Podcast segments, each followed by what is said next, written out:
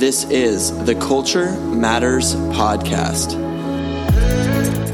Hello, Culture Matters Podcast. Today I have a very exciting guest, someone that very much is interested in culture, and I'm excited to introduce them in a moment. But before we get started, I want to share with you a quote I believe embodies why we have these conversations and a little bit of what Culture Matters is about. Here we go. Anyone who wants to know the human psyche will learn next to nothing from experimental psychology. He would be better advised to abandon exact science, put away his scholar's gown, bid farewell to his study, and wander with human heart through the world. There, in the horrors of prisons, lunatic asylums, and hospitals, in drab suburban pubs, in brothels and gambling halls, in the salons of the elegant, the stock exchanges, socialist meetings, churches, revivalist gatherings, and ecstatic sects, through love and hate, through the experience of passion in every form in his own body, he would reap richer stores of knowledge than textbooks a foot thick could give him, and he will know how to doctor the sick with a real knowledge of the human soul. Carl Gustav Jung. We believe in culture matters when people read to think, write to develop, listen to hear what is unsaid, and speak to let go. They develop more value for themselves and others. So, our purpose today is to help uncover the genius of our guest to make curiosity cool for you. So, I'm very excited to introduce Allie Bassman, today, currently the head of talent at Saxbys, and with an extraordinary career as studying economics, management, the focus of organizational development at Wharton Business School, and a prestigious school of brilliant, brilliant people worked at KPMG, one of the most re- renowned accounting and consulting firms in the world, and had the pleasure of working at a national healthcare Independence Blue Cross, but decided to work for a company that it seems is focused on social impact, focus, of course, on their products, which is coffee and experience, but focused on innovating and doing things a bit differently. So I'm very excited to introduce Allie Bassman from Saxbys. Thank you. Hi, Jay. Thanks for having me. You set the bar kind of high.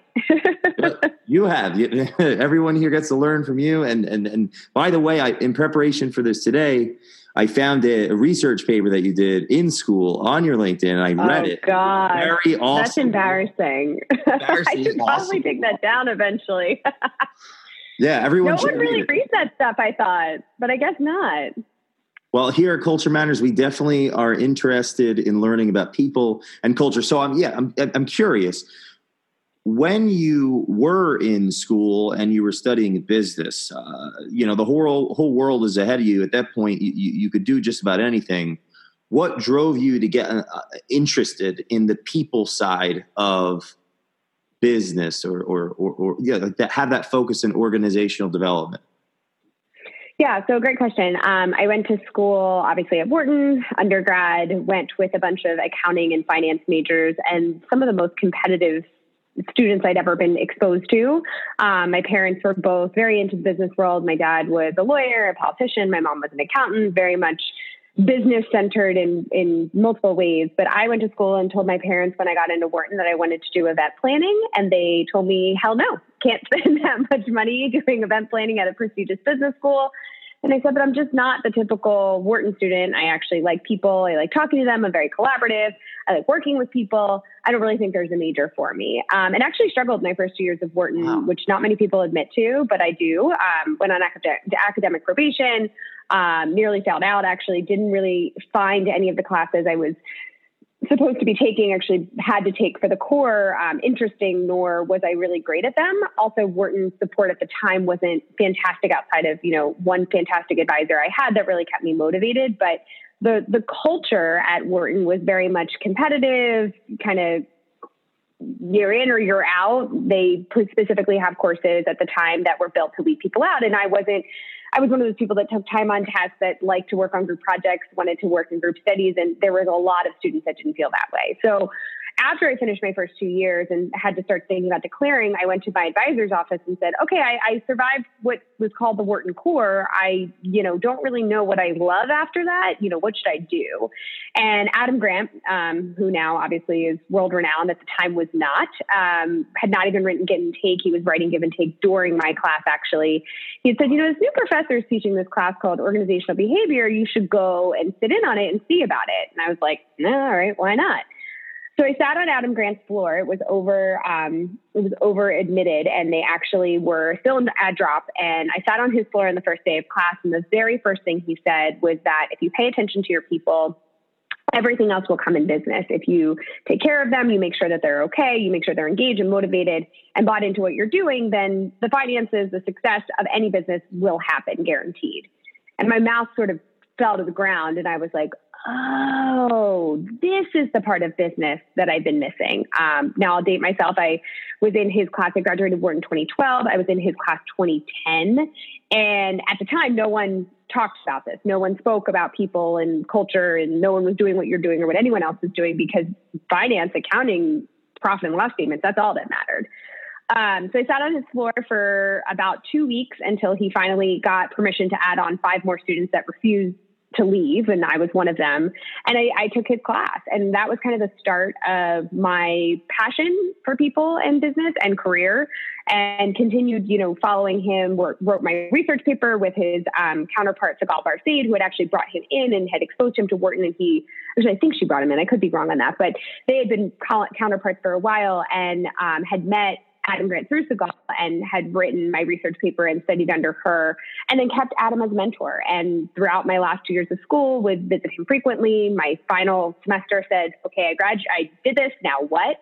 Um, and still to this day, keep in touch with him. I'm, you know, somewhat of a groupie, some would say, and love reading his books and following along his career and continued success because he really does deserve everything, every accolade he's gotten, um, and everything he's done. So that was the start of it. Um, I definitely went against the grain at Wharton, and still in my career, I would say I'm pretty much a not a disruptor, but I do like to challenge the status quo sometimes, and that was my first time really doing it.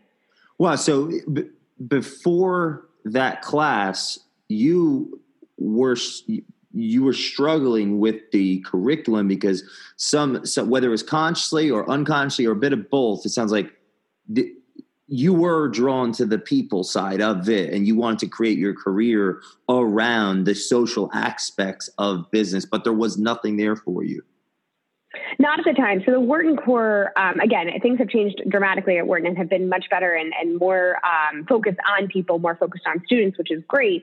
Um, but at the time, it was two finance class, two accounting classes, two stat classes, um, a marketing class, a management class, two um, information science classes. Like there was one to two classes that were centered around management of people, and that was management one on one, which I love, management 100, which I loved, um, and our marketing class, which was more focused on marketing. So there weren't really any core required classes, which wow. you have to complete all of those classes in the first two years around culture, people, organizational dynamics, any of that at the time. Um, since then, they've added many classes that have been required and also do not, you know, have as rigorous of the core completion. Um, but when I was there, you had to complete the Wharton core within the first two years, and then you figure out, okay, I've taken the core now I want to do this. I want to focus in finance. I want to focus in accounting. Um, and I didn't really have that opportunity. And that's kind of thank God to my advisor, who I attribute so much of my success to, um, for not only pulling me over the finish line of college, but also for finding Adam Grant. He was the one that was able to say, you know, let's try something different to get outside of your comfort zone or get outside the Wharton comfort zone and see if you like this. At that time, like even prior to taking Adam's class and getting in, inculcated on the people side of it. Did you have a belief that the people aspect to it, with business, was was more relevant than than it was really accepted at the time? Yeah, absolutely. So my mom is. Yeah, so my mom's an entrepreneur. Um, she started her own accounting firm after you know much ups and downs in her career, um, and actually started her own accounting firm. I'll be I'll date myself now. I'll be 30 this year. Her firm will be 30 in 2020. Um, so she started her firm with three people and grew it to now what is almost 100 people, a small boutique account, I guess not small anymore, but a small t- a boutique accounting and tax firm. And one thing that I remember growing up is that she didn't just teach accounting and tax. She taught how to care about her people. She cared so much about that. You know, she wasn't just about billable hours, she was about engagement and motivation of her team and was successful with it. And I watched her grow her company as a child and teenager and young adult at the time. So I started to see that it was not she wasn't the typical accounting CEO and definitely thought that there was more there. But then again, no one really talked about it. So you didn't know what that more was. You didn't know if mm-hmm. it was a secret sauce or kind of like a, I don't know, some sort of like, oh, over time when you're in your career, this kind of happens. Um, and I was in high school and they didn't teach you any of this. So it was kind of figuring it out on your own. Um, but I had the support of my mom to say those things are, are different if you, you know, also take care of your people. But, you know, you're 18 and your mom's telling you that's possible. You're like, ah, well, let's see. And so it took us some time, but I had the support of her and I saw definitely a glimmer of something different in what she was doing, just didn't know what exactly that difference was. Um, and she's still successful today.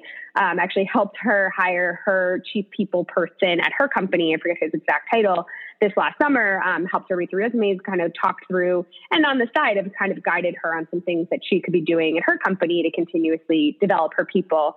Um, similarly, some things that we're doing at Saxbys pretty successfully. So, so in the beginning of your career, even before there was even systems or procedures to educate an individual on the people side of it, on the social side of it. You had an inclination to think about these things mattering because of your relationship with your mother and her. Yeah, I think your family has a huge, you know, can can play a part in that. I don't think it, it's the be all end all. Um, I think she gave me that guidance. She's, you know, my whole rock, my world. And then I got to Wharton and I found I found the path of support that would help me continue down that goal or passion of mine. Um, because after I took Adam's class, it wasn't easier, which some people are like, oh, you found what you wanted to do. Um, the way that Wharton does it is you focus or you um, concentrate in one of the bigger concentrations management, marketing, finance, accounting. Um, now there's way more. At the time, there were kind of only a couple.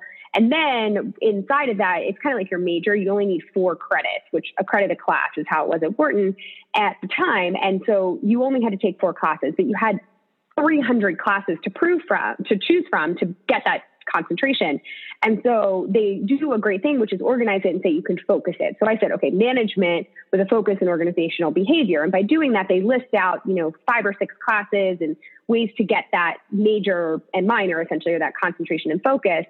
And then you can go about your day and you can register for those classes and you can graduate with that.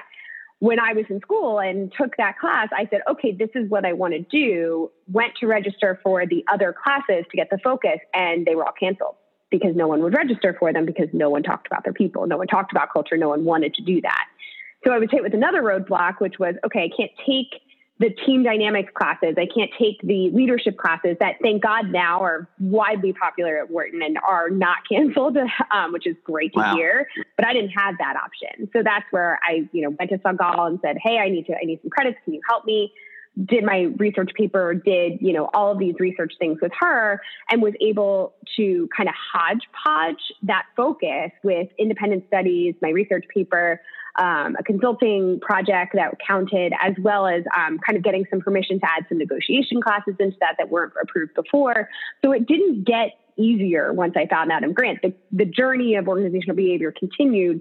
Um, and, and still almost not till this day, but until I got to Saxbys, my career was very much kind of fighting against the grain and saying, okay, we got to figure out our people and we got to keep pushing that forward. And I think that's where, yes, my, my family, my mother, you know, Adam, my advisor, all mentors and people that also believed in that, and it was a small group at the time, really helped me continue going forward down a passion of mine, which I'm very grateful for now. Well, so yeah, I was going to ask, did that help shape who you've become now, and would you have done it a different way, or do you see that having to be in it? innovative i guess in, the, in, in putting your curriculum together it seemed like you were doing yeah so i would very you interviewed people at companies at all different levels. It's very, it was very in depth yeah. and well done. Yeah, I, I, um, I would never change it. I would, um, now if you asked me when I was a junior in college, I would say, oh yeah, maybe I'd like to go to a school that was focused on this. Um, but I wouldn't change it. My path, um, taught me a lot about myself and taught me a lot about, ironically, grit um, and what Angela Duckworth's doing, obviously, and showed me that if you find your passion and you persevere through it, you will be more successful and happy and, and more, you know, at, at peace with yourself. So I never, quote unquote, sold my soul to the finance world. I never did iBanking. Um, I never did any of that kind of crazy lifestyle. I didn't want that. Um, I wasn't passionate about it, but it also didn't mean that it was any easier because I didn't take the 24 hour job cycle on Wall Street. I still had to fight and, and work really hard to get to where I was. It was just a different kind of fight. Um, so I, I, wouldn't trade it in. I've learned a lot. I still have a lot to learn. There's still now days that I want to go back just to keep learning under Grant, under um, the things that are going on at Wharton now. Um, getting a little older, so not sure if that's what's going to be in the cards for me. But what's amazing is that there's now so many opportunities to do more continuing education for people like me that didn't have that opportunity at the time in school, um, which is just great. And so, yeah, I wouldn't change anything about my past at all. I um, learned a lot. It allows me to also mentor other students, other people in this this field to say, you know, it's okay. It's going to take some time. It's not a very it's a very atypical career path. You're not going to go from entry level to manager to senior manager to VP to this or that. It's not like that in talent development. It's a little bit different. It's a little bit mushier. It's a little bit of um, twists and turns, not just straight up or down. Yeah, and, and that needs to be really spoken and articulated clearly. And we're, we're I'm going to get into the thick of that. I've got questions because everyone needs to understand that the career path that you've created and gone on is a very, very innovative and new, super new role in an organization by many, many, yeah. many means. But so before we get into the head of talent at Saxbys, when you were you know, when you went right out of college to KPMG, that's a two hundred thousand plus employee organization. It seemed like you were doing consulting in the capacity of what your focus was in school. But what was it like working for a, a megalith, monstrous organization? After ha- while having those thoughts about how important pe- the people are, yeah.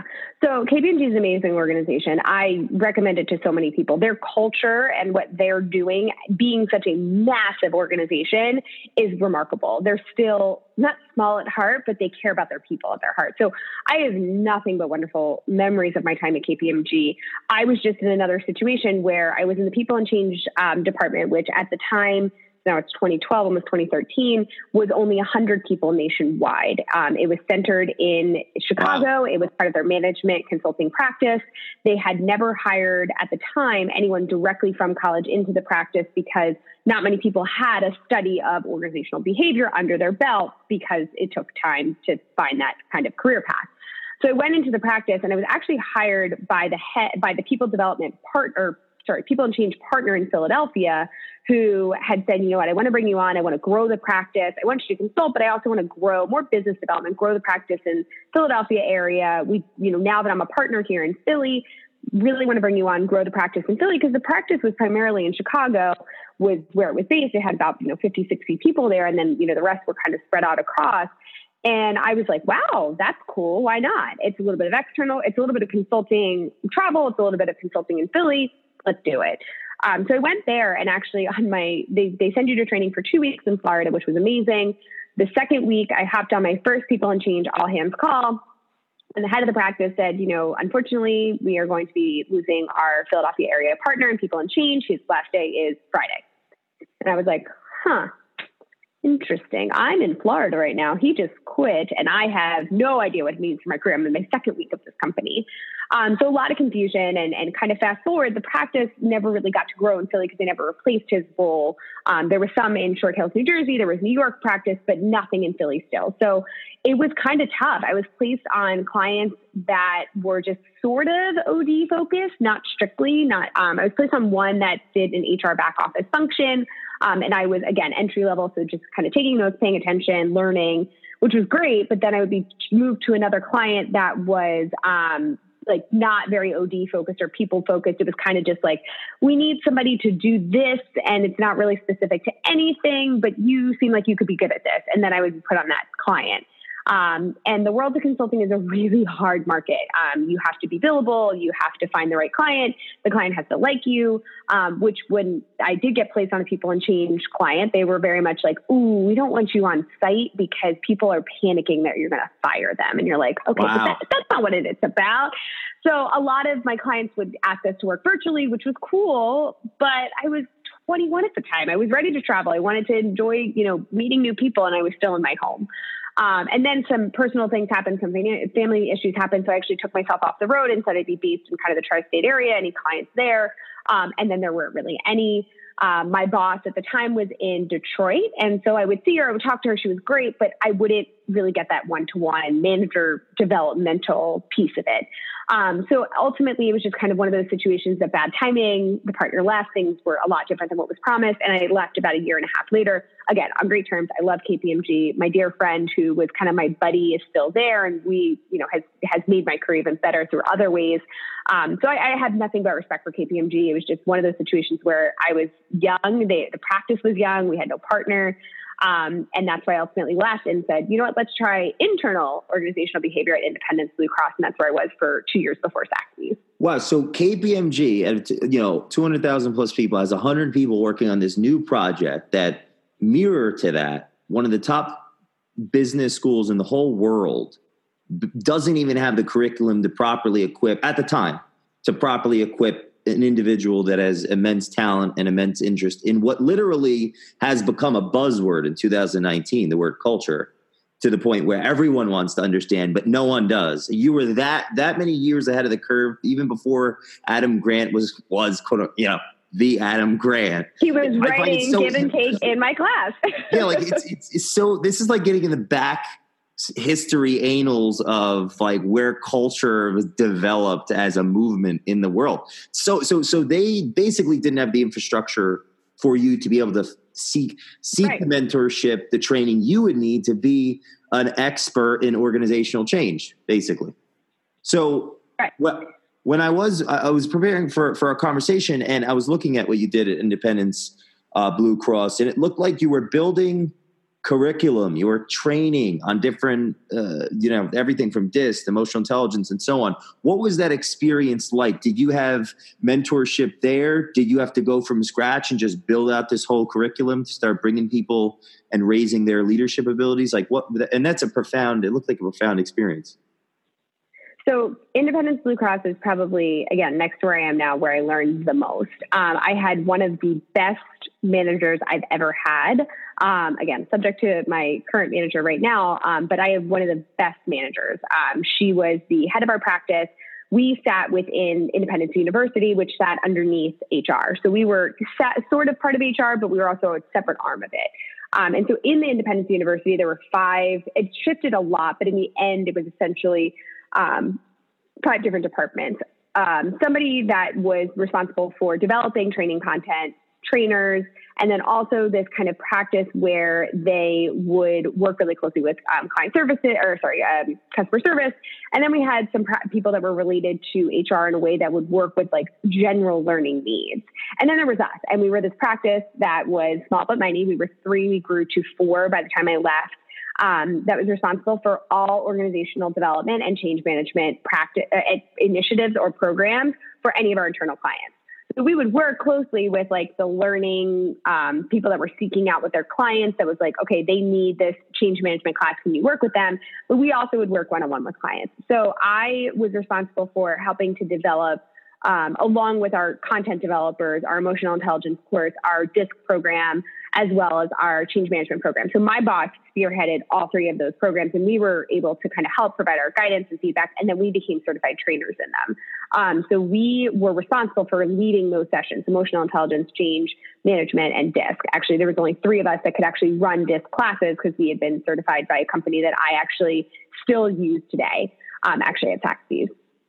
So we were responsible for working with the clients to decide if they needed any organizational development um, needs from building mission core mission core value statements, which is what we did a lot of, to focus groups, to change initiatives, to you know anything pertaining to team building. That was all our department.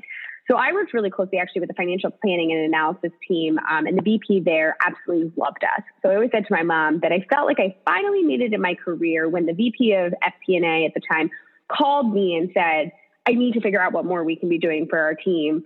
To build um, the culture up here and to build the team here, can you come up to my office? So I would go up to his office and I would walk around the floor and we had just done our disc training which is in terms of birds which is like a whole nother you know that's like a, another day another time conversation about personality assessments in terms of birds and there were these little cards that we had given them about their birds and they were up on cubicles and these birds were hanging on everyone's cubicles. And I walked upstairs and I was like, if I can get the financial team to put birds up on their doors and talk about their personalities, and the FP&A head is calling me saying, let's come up with more stuff to do.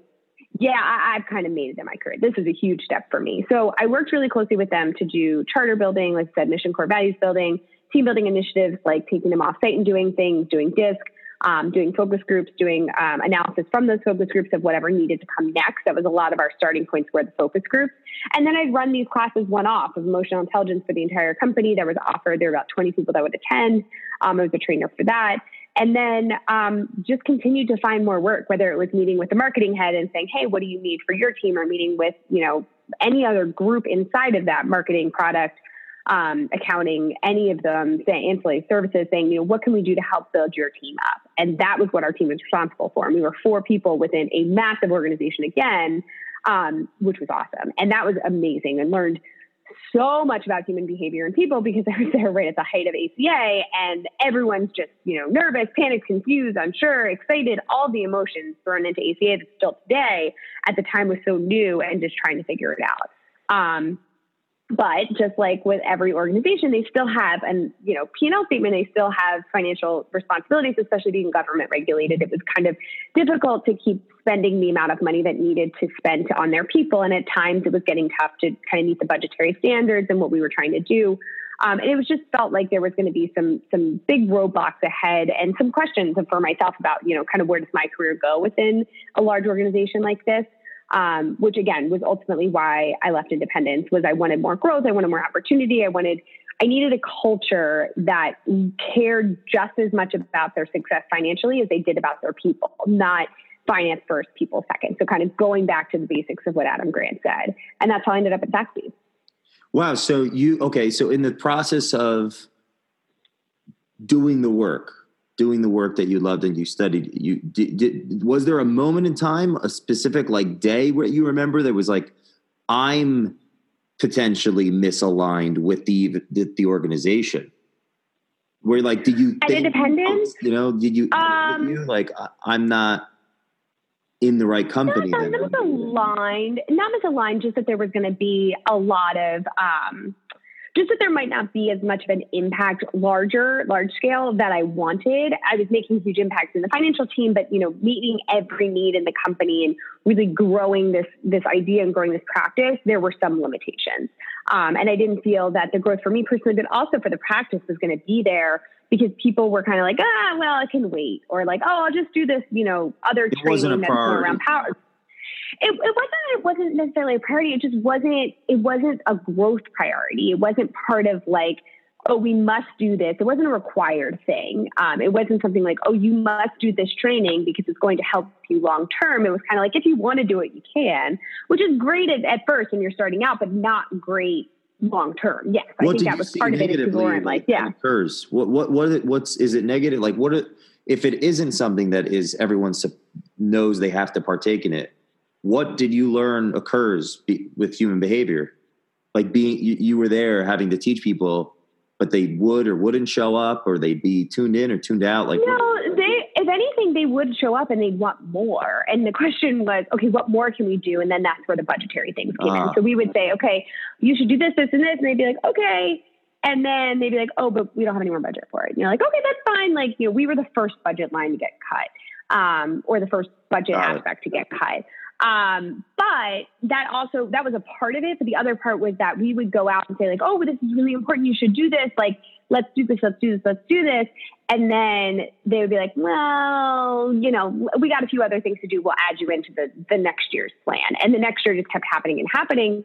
And it also was as, as a company, we had to figure out our reorg of what is this practice now is outgrowing fits into the larger thing. And I left right before a lot of changes happened again um, within the university and within HR. And actually, my boss had left not too long after that, about six to nine months after I had left, um, and had gone on to another healthcare company, or actually a hospital on the other side of things, to do the same thing. But we had both felt like, you know, what is the real growth for this department, for this initiative as a whole within the company long term? And that was something that we had more question marks than answers to.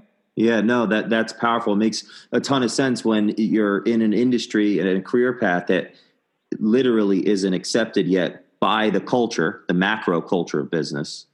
and right. that, that company didn't have it together in the time that it needed to to keep someone that does get that so i my curiosity is how did you uh, find out about Saxbys and then why them because at that point you can go anywhere because com- any, everyone is is waking up to the fact that it's important to have people with your understanding of people in organizations so why Saxbys yeah, so Saxbys um, is and was at the time cared more about their people than anything else. So my founder and CEO Nick Bayer had built his entire career based off of people, um, or built a company based off of people, and started Saxbys and the coffee company not because he liked coffee and the taste of it, but because he went into a coffee shop and enjoyed the interactions of people that he observed.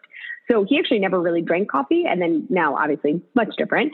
Um, but at the time, he was more concerned with the interactions and the environment that a coffee shop provided and the human connection than anything else. And that's why he started Saxbys. And from there, you know, starting our experiential learning program and having opportunities for students to learn through experience through our program and p- focusing so much more on the people, both guest side and team member side, it was a no brainer to switch over. And I, you know, I always joke, I wasn't really looking for an opportunity at the time when I met Nick and I kind of heard his, we call it the Nick spiel, um, his spiel of the culture and about what it means and what culture means to him and the company history.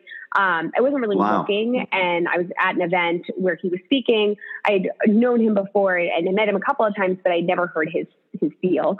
Um, spiel or whatever they call it. And, and he, I, my mouth was open again. So similarly, when I was with Grant to now, um, and I was like, wow, I, I need to talk to him. And so, you know, I do believe in timing is everything. Wasn't really looking, kind of just kept it in the back of my head, built a good, you know, connection with Nick, made sure he knew that, you know, if anything ever popped up, let me know.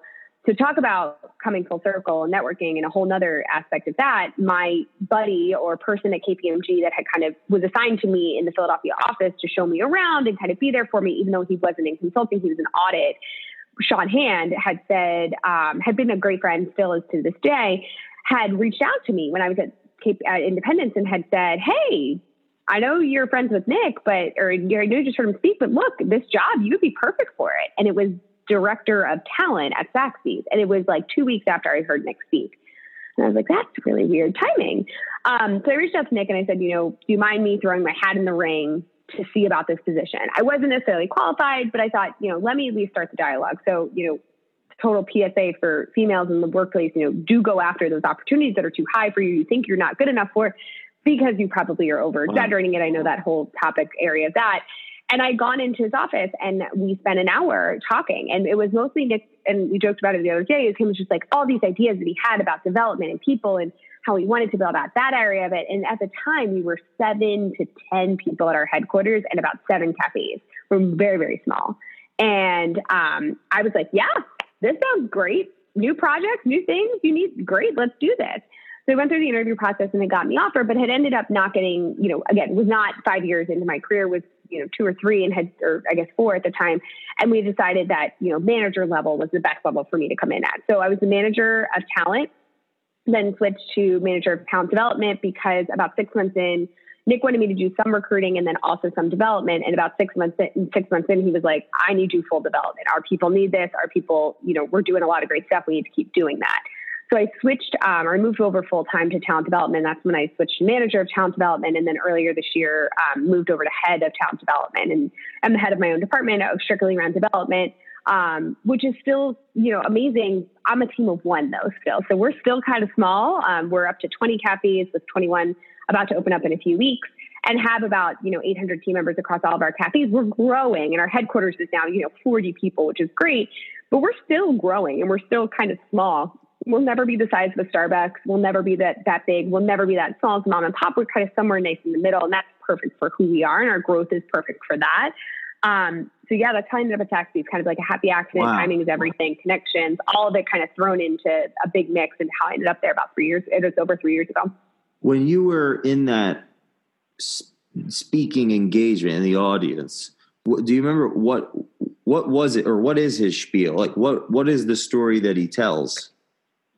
Yeah, so I'm good at it now too because I get to live it. So I get to give the the the Allie Bassman but Nick Bayer off of spiel. So Um, we're a hospitality company first, centered around great people. A coffee is just kind of how we're fueled. Our coffee matters, our taste of it, all that is important to us, but our people are most important. Starting with our guests, starting with our team members, um, we kind of flip the triangle of hierarchy upside down and say, you know, our people are the most important thing. All of us kind of work for them and how we can help make their lives better. So if you go in our space, we have a huge, beautiful industrial space um, at 23rd and Chestnut in the Philadelphia Design Building. And then on the wall of our building or on our floor, right when you walk in, is our mission and core values.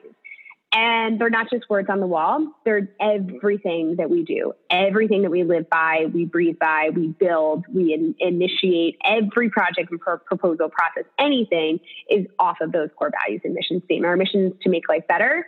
And we have six core values associated with that and different ways of how we can do it. You know, examples of um, we live with pride, passion, purpose because we do. Um, we embrace being ODD, odd be you, be who you want to be, but also outgoing, detail oriented, and disciplined. Three things that we can't teach, but have to inherently come to who you are.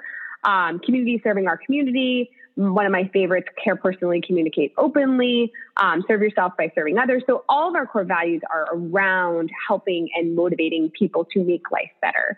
And when he went on about that, about how he started the company, about how he's growing the company, and we just started our experiential learning program at Drexel, I was like, wow, I don't need to tell people how important people, I don't need to tell this company how important people are. It's the center of the business. So anything wow. I do is going to be supported and, and inherent and grown and, and kind of, you know, continued on, which to this day is absolutely true. I've built many programs, initiatives that are woven into our culture that are still in existence today, starting with, you know, our complete new performance management system that started when I got there in my, you know, third month, I had to rebuild our entire performance man- or year in review system and then continue on for our performance management system.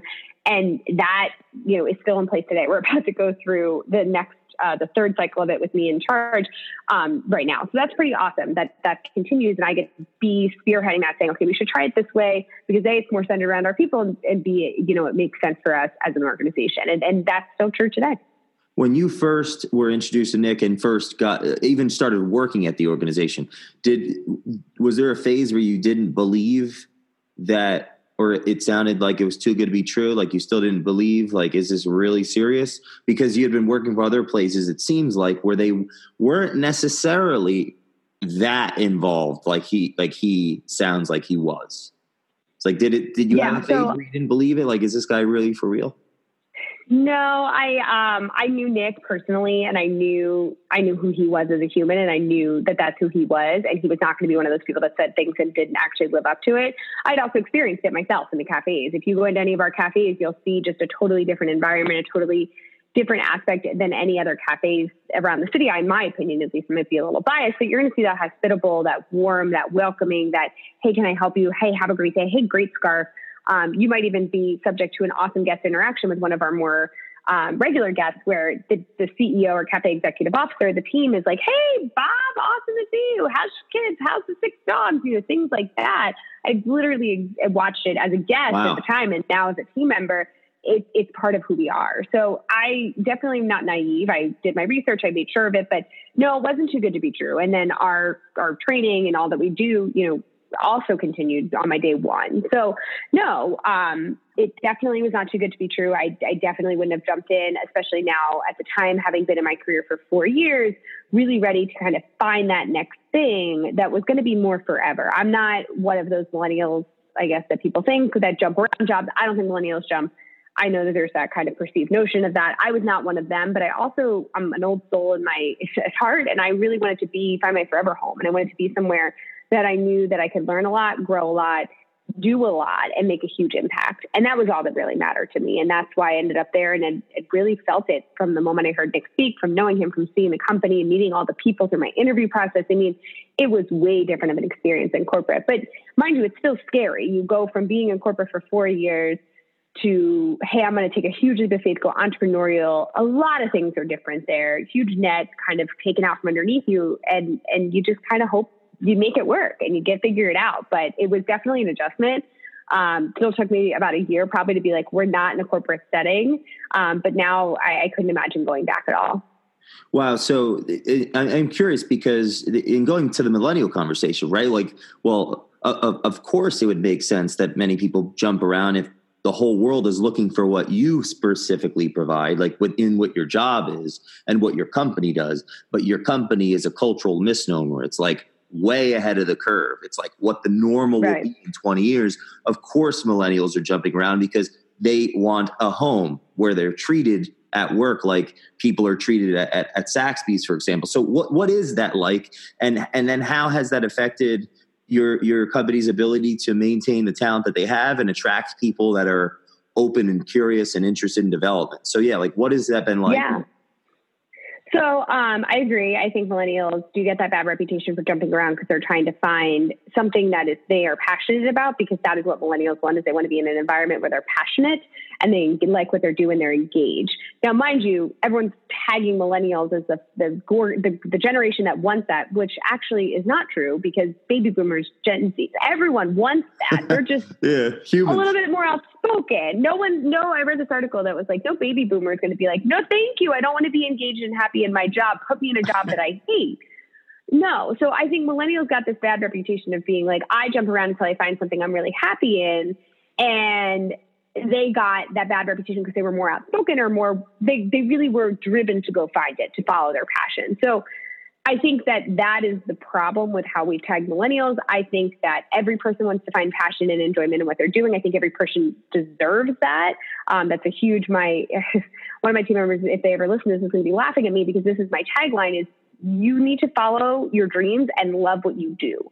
So if you want to go do something a little bit more outrageous, a little bit more outside your comfort zone against the grain, but it's going to make you genuinely happy and it's going to make, you know, follow your dream, then you should go do it because that's what you're ultimately going to be happy. And you're going to spend years trying to find something or fit square pegs into round holes that aren't going to necessarily get you to that that goal if you don't really truly go after your passions. And I, I say that to so many people, and everyone laughs, but it's corny but true. Um, so I feel like millennials got that bad tag, and and it is what it is. But moving forward, so at Saxbys, we have the unique ability that our culture is such a huge hiring tool for us. Um, we're able to bring in great talent because of our culture and what we're doing and the the innovative mindset and the entrepreneurial feel that it is. Come in, come learn, come make mistakes, come grow from them, come do new things. Um, so our from a development standpoint, we retain a lot of our talent to internally pipeline to bigger roles. So our student CEOs, for example, so our experiential learning program, cutting edge, amazing opportunity where students get to run their own cafes on campus exclusively for six months, getting paid, getting credit, and getting bonus. Um, learning by taking you know what they're learning in the textbook into the actual real world of running their own business. They're responsible for multiple things but we kind of explain it in terms of three pillars. So team development community leadership and financial management. So they're running all the aspects of the business within those three pillars and they're learning how to run a business. And we give them the keys and say this is your business unit. How would you like to run it? We give them policies procedures guidelines we also give them a ton of support. It's not like we're like, here's the keys, see you in six months, bye. We're, you know, sitting there saying, mentoring them, guiding them, giving them feedback, helping them along the way, asking their advice, um, taking their thoughts, taking their feedback to us as well, and growing them as leaders. And so our student CEOs stay with us for six months is what we do for our, you know, their leadership tenure. And then they have the opportunity, depending on whatever they're doing with school, if they're going back to school, they have the opportunity to stay on part time in another leadership position, um, one of our specialist roles or one of our operational roles. So, depending on kind of what's needed and what they're wanting to do. Or if they're graduating, they get to stay on and continue running another business unit for us for a salaried full time benefits position. So, our CEOs, our cafe executive officers, um, wow. which some would refer to as cafe manager, a little bit more than that, they're running a business, um, are actually salaried benefits positions. So they have the opportunity to graduate with a full time offer. And so we have a huge retention rate for that right now. In fact, a lot of our, um, a few of our student CEOs from the last two rotations are actually in our cafes. There's one at 11th and Locust, there's one at Temple Fox.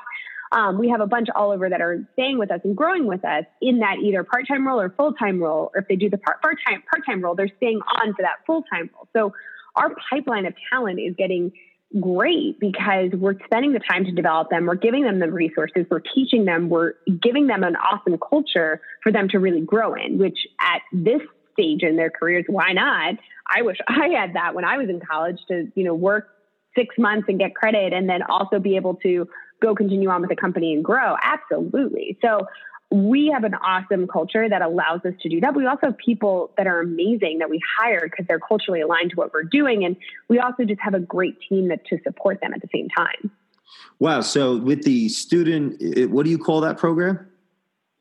Eh, our experiential learning program. Experiential learning program. In essence, these are students that are going to the nearby colleges that have an opportunity to be a CEO, a manager with much more responsibility, understanding, and investment because of your training and guidance at an actual Saxbys location. Yes, right? we like, have eight of them. Um, yep, and we have eight of them across different universities. We have one at Penn wow. State, we have one at St. Joe's, LaSalle, West Chester, Drexel, two at Drexel. Um, we're opening up one at Bowie State University in Maryland. We're so many we're growing because of that amazing program and something that Nick is really focused on, really wants to continue driving because it's so important to what we're doing as a company and, and what we're able to provide um, for those students, giving them the opportunity to have a totally different experience in education and teaching them just in a totally different way but also, you know, helping them continue to learn through what they've already learned before. So taking what they're learning in the textbook and applying it to real life. Was that where did that idea come from? Was that like Nick or in Saxbys just saying, "Hey, let's do something to solve"? came from Nick problems? again. Genius idea. Yeah, so came came from Nick again. Um, he was he went to Cornell University. Did not go to the hospitality school. Um, actually, was we're still we think he's a government relations major. We were questioning this. He was could not remember exactly. Um, and he was a professor um, in residence at Cornell and would drive up every once in a while to teach a class. And on those long drives back and forth from Cornell, he would think about how he could keep doing more at Saxbys and he would see his students in the classroom and realize that there was this gap. You know, they were learning all these things in the classroom, but there was no real opportunity for them to actually hands on do it. And that's where you come up with the experiential learning program. And then um, worked with John Fry, president of Drexel, who's an amazing, amazing entrepreneur man, person in Philadelphia that's just doing wonderful things um, and really innovative. And they work together. And Drexel um, was our first experiential learning partner, and that cafe is still in existence today at 34th and Lancaster. And that was the start of the program. Um, and then we've grown it pretty big since then. Wow. So uh, uh at the Saxbys location, you, you mentioned that when you were just a guest, you would hear people that were regulars be treated a certain, like uh, g- greeted by their name and whatnot what what value uh, what value or values of Saxbys kind of leads to that type of behavior? Because I you had said some of the values earlier, but like what yeah what leads to that? That's um, gosh, so many of them. Embrace being odd, you know, outgoing, detail oriented, discipline, serve yourself by serving others, being a community, serving our community. Um, opportunity. I mean, there's just so many. We are wow. the the team is just and and also just who we hire. You know, you're culturally aligned does not mean that you exactly are our culture. You know, we don't want to encourage group things, but we are actually hiring people that want to do that, that want to be hospitable. So it's it's our it's our mission so statement. It's making life better. Like? We hire people that's like that. Yeah. How, how do you guys Hiring? hire uh, talent that aligns with the value system? Yeah, so we, um, our interview process is what we are really kind of focused on. So, you know, quick application online, uh, multiple touch bases. So we do a quick phone screen where we first get to know you, check your application, check kind of if you're still interested. We do an in-person interview for every single one of our barista positions. So we do not just hire based off the phone. We want to meet you. We wow. want to see you. We want to have a conversation with you. Um, so we hire based off of those interviews. So our right now it was actually at our headquarters. Our recruiting team was doing all of that hiring. Since then, we've started to bring in a lot of our leaders in the cafes to do their own interviewing, but they're still doing face to face interviews. So we do not just say, okay, quick phone screen, quick application, you're in. We use any of those fancy apps that are like connect to what we're saying and yeah. see if it makes. We are just in person, need to see you, apply, phone screen, let's talk in person, get to know you, and have an in person interview. And then from there, it's our training. And our training, um, our first step when you're hired, you're actually hired as a host. Um, where you are centered around learning our point of sale system and then working on doing some coffee brewing and some um, coffee products. But in those first few weeks of when you're starting with us and in the first training that you're doing, which is an in person training, um, you are learning about it's called hospitality training. You're learning about hospitality and what it means to Saxbys, and you're learning about the Saxbys history and the culture and what it stands for. Wow. So our first level of training is not barista, learn how to see milk, learn how to pull shots, really cool skill to have. What does it mean to be a Saxbys team member? And that's our hospitality training, and that sets us apart as well. In person training, um, also some online training, so a mix of all that. But that's our first set of training as well. So our hiring, our training, our, you know, cafe cultures, all of that kind of plays a huge role in that. But our, our hiring is a little bit different. So instead of just hiring, and this is like if we look at a, I'll say like a Starbucks, for example, you know, I, I don't believe that's the same company it was when they actually had people sitting down and eating with uh, uh, silverware that could be thrown, or, or, like it was like in the beginning, it was a whole experience based on Italy. Like I read the books. I, I don't feel that when I go to a local Starbucks anymore.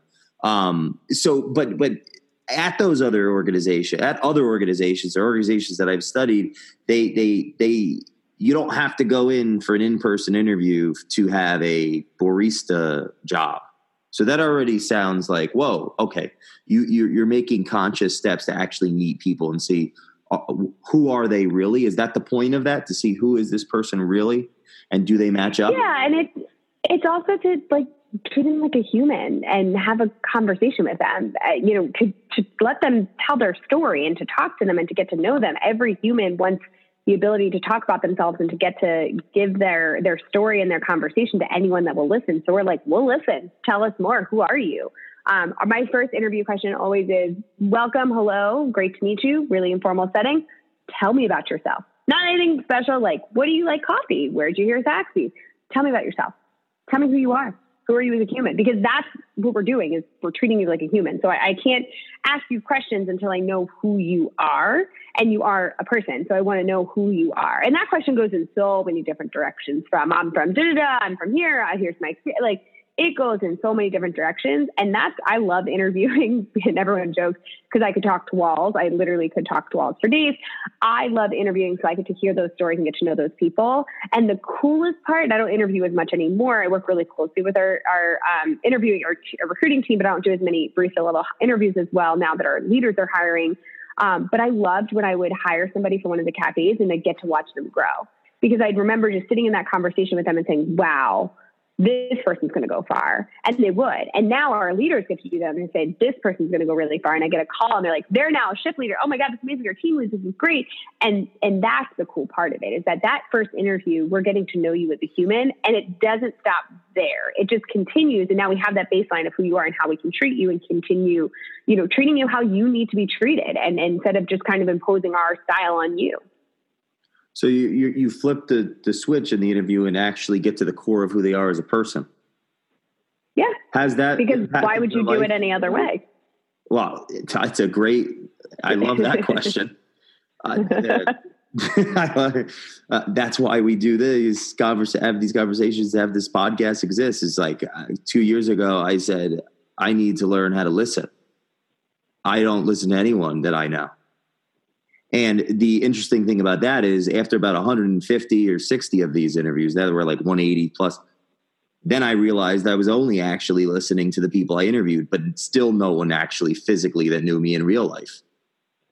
Right. So, so what, when you started one on one in these conversations, having these human conversations, did that impact your life? Yeah, of course. You meet some great people. You learn a lot. I still am learning from these people. I will from any person that I meet or from any team member that we hire, I'm still learning. They'll teach me about something. Somebody shared a book in an interview the other week. I was like, oh, gotta add that to my list. Like you get to learn so much. Like, why wouldn't we keep doing that? Um, so yeah, I am always learning and I get to meet some really cool people. I also get to work alongside some really cool people when I work in the cafes, which I do quite frequently. So I get to know our team members and I would not have it any other way. My job is responsible for developing our talent and the only way to do that is to know them. I can't say you would be good at this next level because my gut tells me. I know you'll be good at it because I know you and I know your drive and I know what you want to do with your career.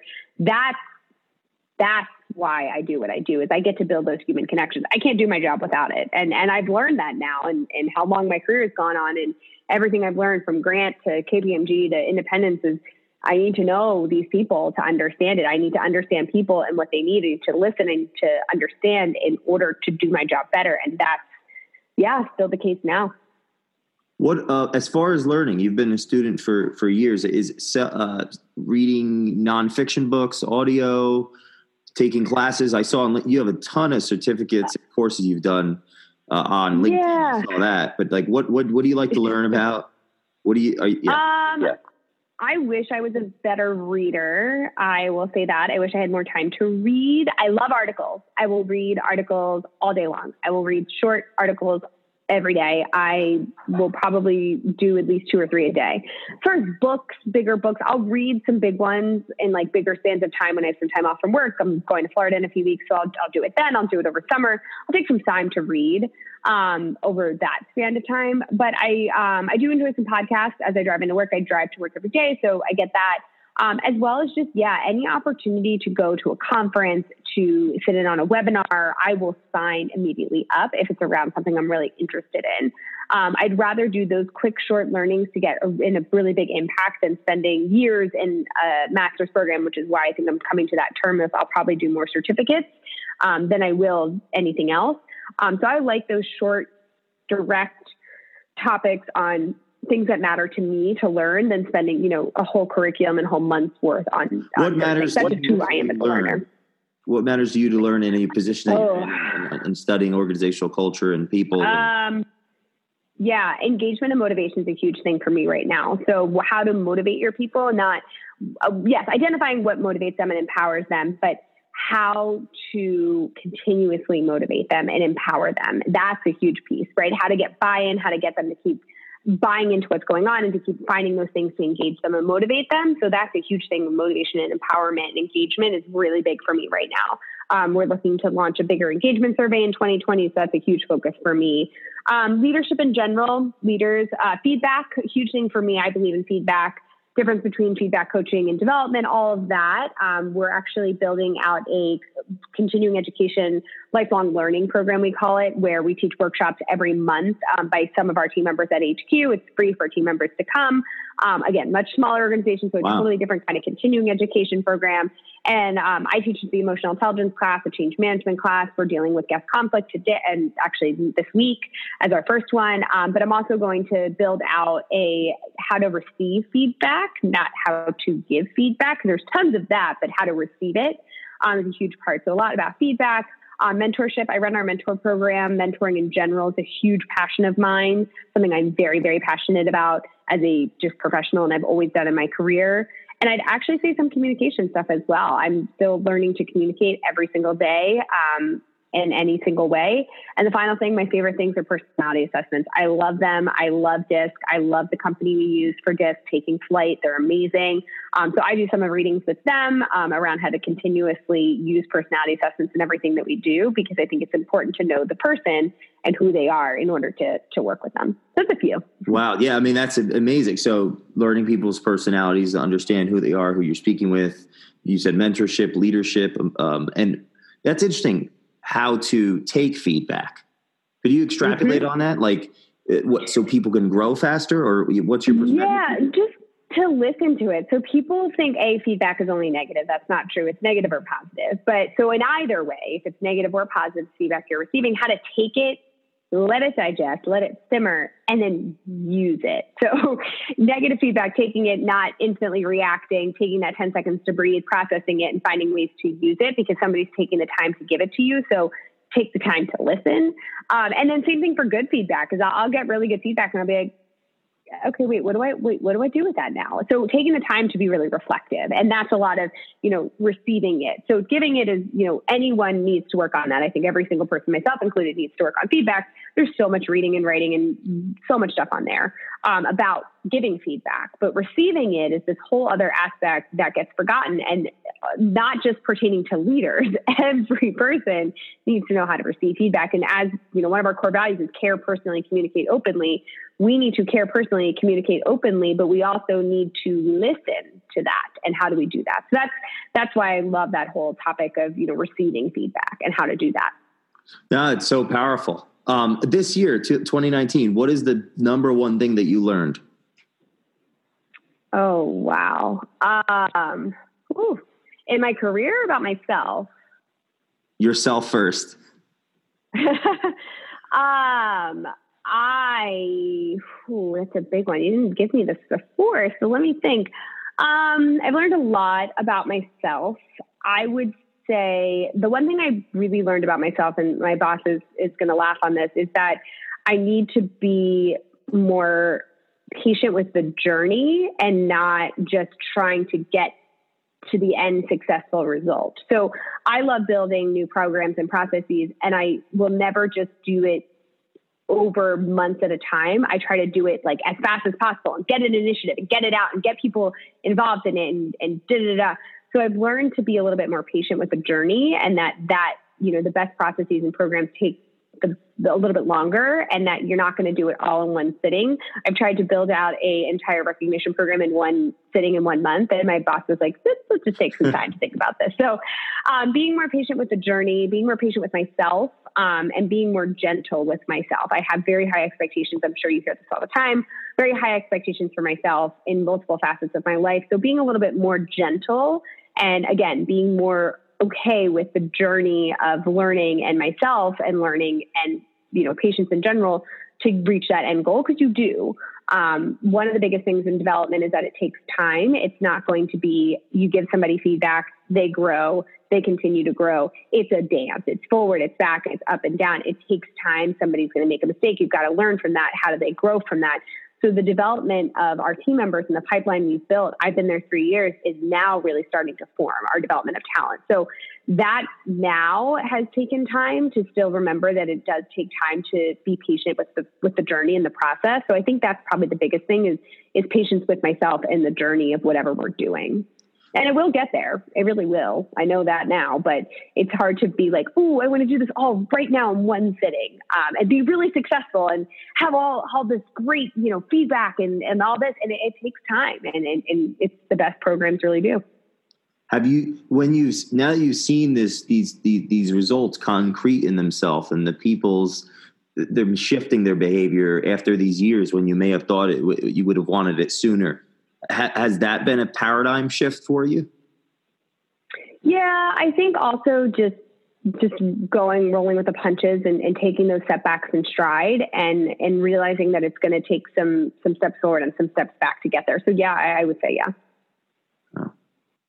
let's say that someone's listening to this and they have no idea the first thing to do. They, they're they're in a leadership position so they may not have a, a role like head of talent development but they're in a leadership position. They don't know what the first thing to do is. What's your one you know step one two three four of where they start when it comes to getting people empowered engaged and developing forward to something Oh, ask your people. Don't try to do it yourself. If you're a leader in an organization trying to figure out how to build your culture, figure out what you're trying to do, ask your people. First of all, it's easy. Second of all, it's going to be the most information that you're ever going to get. You can read a book, you can read, listen to podcasts. That's all the, the kind of the next step, but you need that information first and just listen to your people. Ask them point blank, what do you want? What's going on? I've asked our team members so many times. I actually just did in a few weeks ago, today you know, if we were to build out a new program, what would you like to see? A recognition program, a continuing education program, a, t- a team building program. What do you want? Because we'll help you do that. Now, maybe we're not going to, and, and be open with the fact that you are not going to be able to deliver 100% on what they want, but that you're going to try your best to, to do to do something and to make a change. So listen to your people, ask the questions. Um, if you're a leader just trying to learn more about your organization, then just talk to people around you and take the time to listen. Um, and then from there, you know, do your research, hear what people are saying. Don't promise anything, don't implement anything, but do your research, look around, see what other organizations are doing. You know, look at some of the biggest companies in the world that are successful. Amazon, there's a great book, Work Rules. Take a look at that. Go to Adam Grant's website. I'm such a nerd on that, but definitely read his book, Give and Take. It's my Bible. It is literally on my nightstand all the time, and I refer to it all the time to say, how can we make more givers in our organization than takers? Do the research second, but first you got to know where to even start. You can do, there's so many books out there now. To your point, it's such a buzzword, so popular. Almost to a default is that it's so overwhelming to figure out which part of OD and culture you want to focus in. So just start asking those questions and then let the, the kind of research go from there. What do your people want? And then what can you kind of start to implement? And then do two things at once, which is implement some low hanging fruits. A mentor program does not take that much to get up and running. Um, it was one of our easier programs to get up and running. Whereas you may want to do a recognition program that we're still implementing. So just do small pieces to get to that bigger program, but do the low hanging fruit and the small wins as much as you can first. And not first, at the same time, also try to do those bigger programs and start to make strides towards that. Make, you know, launch a program and make improvements. That's great. Um, you're not going to, the program you're going to launch day one is not going to be the same program you're going to have in three years. Um, so I, I, think that those are some some quick steps and some easy actionable things. The first, just talking to your people and hearing what they want. Wow, yeah, that so start with listening, asking questions, finding out where the people are as you build out some type of program initiatives to get people moving and energy going in the organization while you're learning. Yeah. And along the line, reflect on yourself as a leader. Are you able to deliver on these things or do you, and or you do believe in them or do you need to kind of shift your perspective and maybe take an inner look on who you are as a leader? I mean, I think that's also part of this is that you've got to be receptive to this You've got to be receptive to building a culture. You've got to build a culture based off of your people because you want to, not because books and podcasts and people are telling you to, um, or you and I are telling them to. You got to inherently want it. And if you don't, then why not? And that's a good question to ask yourself. And then kind of go off of there. It doesn't have to be so soft and fluffy. We still care about our finances. We still care about our profit and loss statement. That third pillar in our experiential learning program is financial management. Like that's still important, absolutely. But are you able to kind of balance that out with your people? Are your people anywhere on the board? And if not, why not? And the answer, the simple, the answer could be as simple as I didn't know it was possible. And then there's there's the door to open up to kind of guide you through that path. But it could also be like I don't care. And if you don't care, then that's a big concern, and that's something you've got to kind of really look internally on as a leader and say why. Allie, everything that you've learned over the last few years doing doing this in all different levels of education and all different levels of companies go all the way back to your struggling to find your way in school. This before any of this really ingenious stuff was cool and brilliant. Go back. You're deciding are what's next? Are you going to do events anyway? Not, not to say break your parents, right? but or are you going to move forward and figure out another way? Everything that you've learned in the last uh, so, so many years in real life learning and doing things. If you had a chance to have a conversation with yourself when you had to look and say, Am I going to go to that guy Adam's class or am I just going to forget this and give up? If you have a chance to have a conversation with yourself, then knowing what you know now, knowing everything you've learned, what are you telling Allie freshman you know year of, of, of school? Right before she goes to the class, if she's thinking about it, yeah. is go go learn everything you can and don't stop. Um, and I would probably give you the same advice that I give now to anyone that I mentor or talk to or any students I talk to, which is follow your dreams. Because I had supportive parents, they were amazing, but they had very, very clear ideas of what they wanted me to do or what they thought I should do and I didn't have anyone telling me to follow my dreams and to, it was okay to kind of challenge the status quo. And that's when then I found my advisor and I found Adam who said, challenge it. Um, so I would tell her to follow her dreams and find the things that are going to make her passionate. And it's going to be a long journey. And it's, you know, now the thing that I learned the biggest this year, it's not going to be like you'll learn it, you're done, you're good, keep going. You're, it's going to be a journey and you're going to have a lot of setbacks and you're going to have to keep pushing. I've had to push a lot in my career to keep moving forward initiatives and programs that were dear to me for our people. And I don't think that that's ever going to stop. And that's honestly fine. I want to keep pushing that because it is something I believe in. Um, so, yeah, follow your dreams, go to that class, keep learning, keep pushing. Um, any chance to learn more about people, keep doing it. I wish that I had done more learning and more, you know, any sort of classroom teaching or just in general to learn more. Wow. Allie, thank you so much. Your culture. Thanks, Jay. Thanks for having me. Your culture definitely matters. It was my pleasure. Everyone, uh, thank you for listening, and we'll see you. We'll see you next time.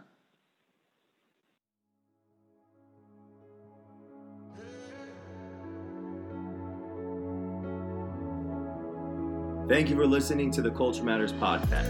Remember to read to think, write to develop, listen to hear what is unsaid, and speak to let go. If you want to dig deeper, check out 30 Days of Thought on Amazon.